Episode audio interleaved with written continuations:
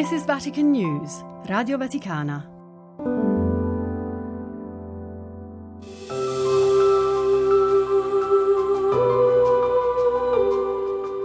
Anche chi sa poco o nulla di lui, quando scrive un'email o guarda il calendario, calcola gli anni a partire da quello della sua nascita. E chi la domenica riposa un'ora di più e non va al lavoro, lo fa perché ogni domenica si ricorda la sua risurrezione.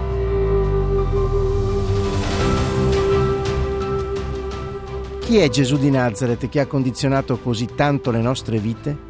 Sono Andrea Tornielli e questo è Nazareno, il podcast che vi racconta la vita di Gesù.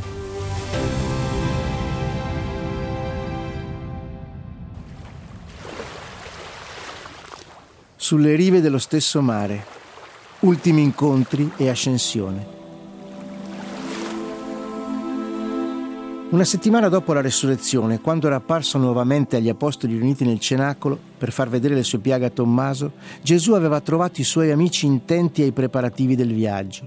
Le celebrazioni di quella Pasqua dell'anno 30, che sarebbe rimasta unica nella storia dell'umanità, si erano concluse e i discepoli si apprestavano a tornare in Galilea, come egli stesso aveva chiesto alle donne davanti al sepolcro la mattina in cui era risorto. Partono dunque e arrivano a Cafarnao dopo cinque giorni di cammino, riabbracciano le famiglie, i parenti, gli amici, raccontano ciò che era accaduto e molti credono. Chi incontrava gli apostoli in quei giorni si aspettava di trovare una compagnia di amici che stava elaborando il lutto e gestendo un fallimento totale. E si trovava invece di fronte a uomini e donne abitati da una certezza. Colui che avevano visto torturato, appeso in cima a una croce ucciso, era tornato a incontrarli, a parlare con loro, a mangiare con loro. Il loro maestro era morto ed era risorto. No, non era un fantasma colui che avevano visto vivo, non era nemmeno un'allucinazione, era proprio lui, il loro maestro. Passano i giorni, gli apostoli camminano per la città e per i villaggi, annunciando ciò che hanno visto, ma riprendono anche alcune delle loro attività lavorative.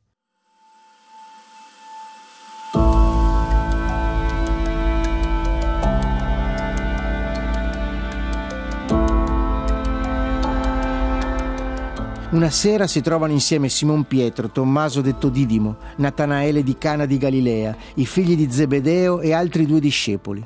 Simon Pietro dice: Io vado a pescare. Gli rispondono: Veniamo anche noi con te. Allora salgono sulla barca, ma quella notte non prendono nulla. Girano la prua e si stanno avvicinando alla riva. Quando già è l'alba, Gesù li aspetta sulla riva, ma i discepoli non si accorgono che è lui. Gesù dice loro: Non avete nulla da mangiare? Gli rispondono no, non avevano pescato nulla per tutta la notte. Allora egli dice loro, gettate la rete dall'altra parte, dalla parte destra della barca, e troverete. La gettano e non riescono più a tirarla su per la grande quantità di pesci. Allora quel discepolo che Gesù ama dice a Pietro, è il Signore. Giovanni aveva visto per primo. Attendevano ogni giorno la sua venuta, speravano di poterlo incontrare ancora.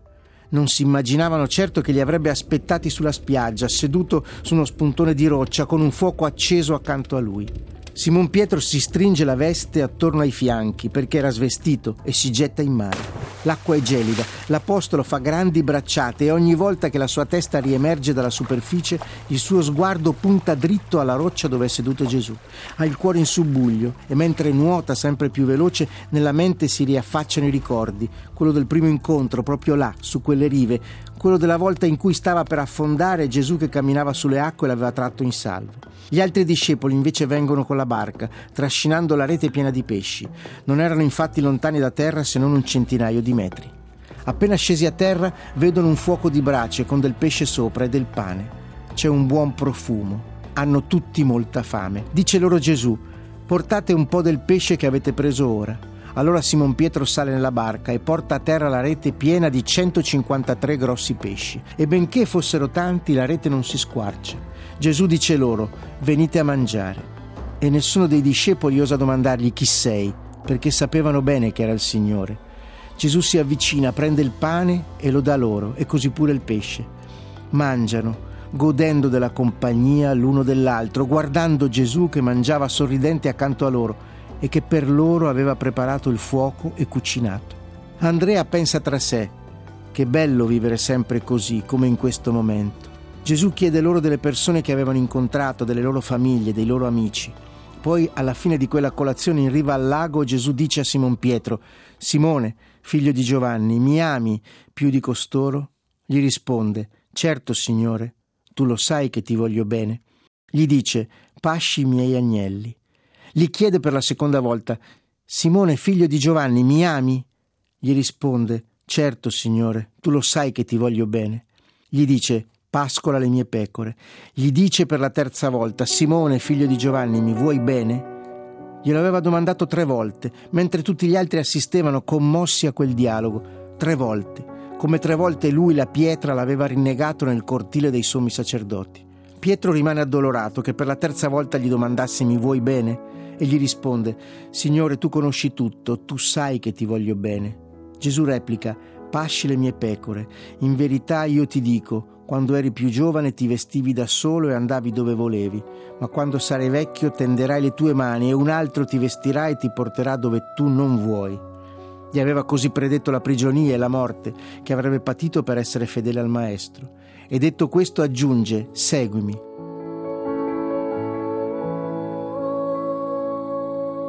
Aveva stabilito che fosse Pietro ad aiutarlo a guidare il gregge, stando dietro a lui. Un'autorità fondata sull'amore Simon Pietro, il pescatore di Bezzaida, diventava guida per gli altri, non perché fosse il più colto, il più coerente, il più religioso, il miglior organizzatore. Diventava guida perché anche attraverso il suo peccato e il suo tradimento aveva continuato ad amare Gesù e si era lasciato guardare e perdonare da lui. Prima di andarsene il Nazareno li invita per l'ultima volta a tornare a Gerusalemme e aggiunge a me è stato dato ogni potere in cielo e sulla terra. Andate, dunque, e fate discepoli tutti i popoli, battezzandoli nel nome del Padre, del Figlio e dello Spirito Santo, insegnando loro a osservare tutto ciò che vi ho comandato. Ed ecco, io sono con voi tutti i giorni, fino alla fine del mondo.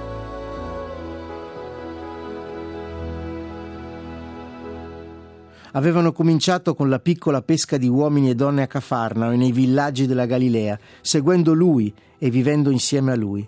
Ora l'orizzonte che indicava loro era il mondo intero. Si guardano, rimanendo in silenzio, e si abbracciano. Tutti i popoli. Come faremo, Pietro? chiede suo fratello Andrea. Risponde, non lo so come faremo, fratello mio. Lo faremo perché ci ha promesso che sarà con noi tutti i giorni, fino alla fine. Tornano dunque a Gerusalemme, come aveva chiesto loro. Sono ormai trascorsi 40 giorni dalla sua risurrezione. Si ritrovano insieme nella casa di Dan, a quella stessa tavola dove avevano mangiato con il Maestro. Ci sono Pietro e Giovanni, Giacomo e Andrea, Filippo e Tommaso, Bartolomeo e Matteo, Giacomo, figlio di Alfeo, Simone lo Zelota e Giuda, figlio di Giacomo. Tutti questi sono perseveranti e concordi nella preghiera, insieme ad alcune donne e a Maria, la madre di Gesù. Il Nazareno entra all'improvviso e si siede con loro. Dice ai commensali, ricevete la forza dello Spirito Santo che scenderà su di voi e di me sarete testimoni a Gerusalemme, in tutta la Giudea e la Samaria e fino ai confini della terra. Finito il pranzo escono dal cenacolo e si avviano per la strada che avevano percorso tante volte insieme, diretti a Betania. Quando sono sul Monte degli Ulivi, Gesù si ferma guarda negli occhi e abbraccia ciascuno di loro. Poi sorride e alza lo sguardo verso il cielo. Mentre lo guardano, viene levato in alto e una nube lo sottrae ai loro occhi.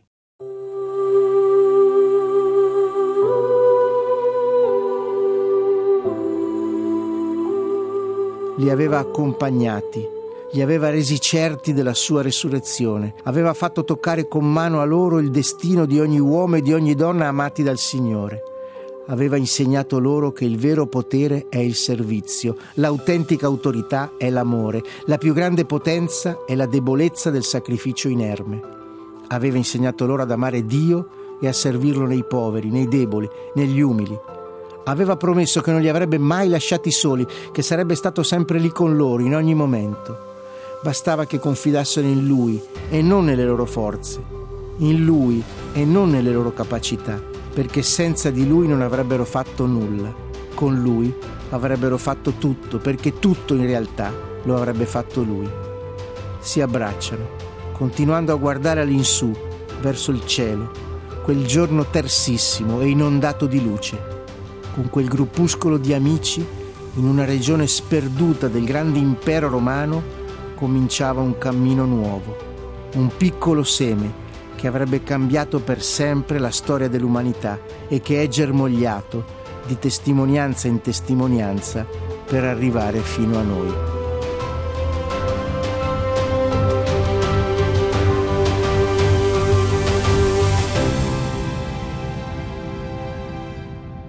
Avete ascoltato Nazareno, un podcast scritto e raccontato da Andrea Tornielli, come libero adattamento dal libro Vita di Gesù edito da PM e a cura di Benedetta Capelli, Fabio Colagrande e Amedeo Lo Monaco. Realizzazione tecnica di Adriano Vitali.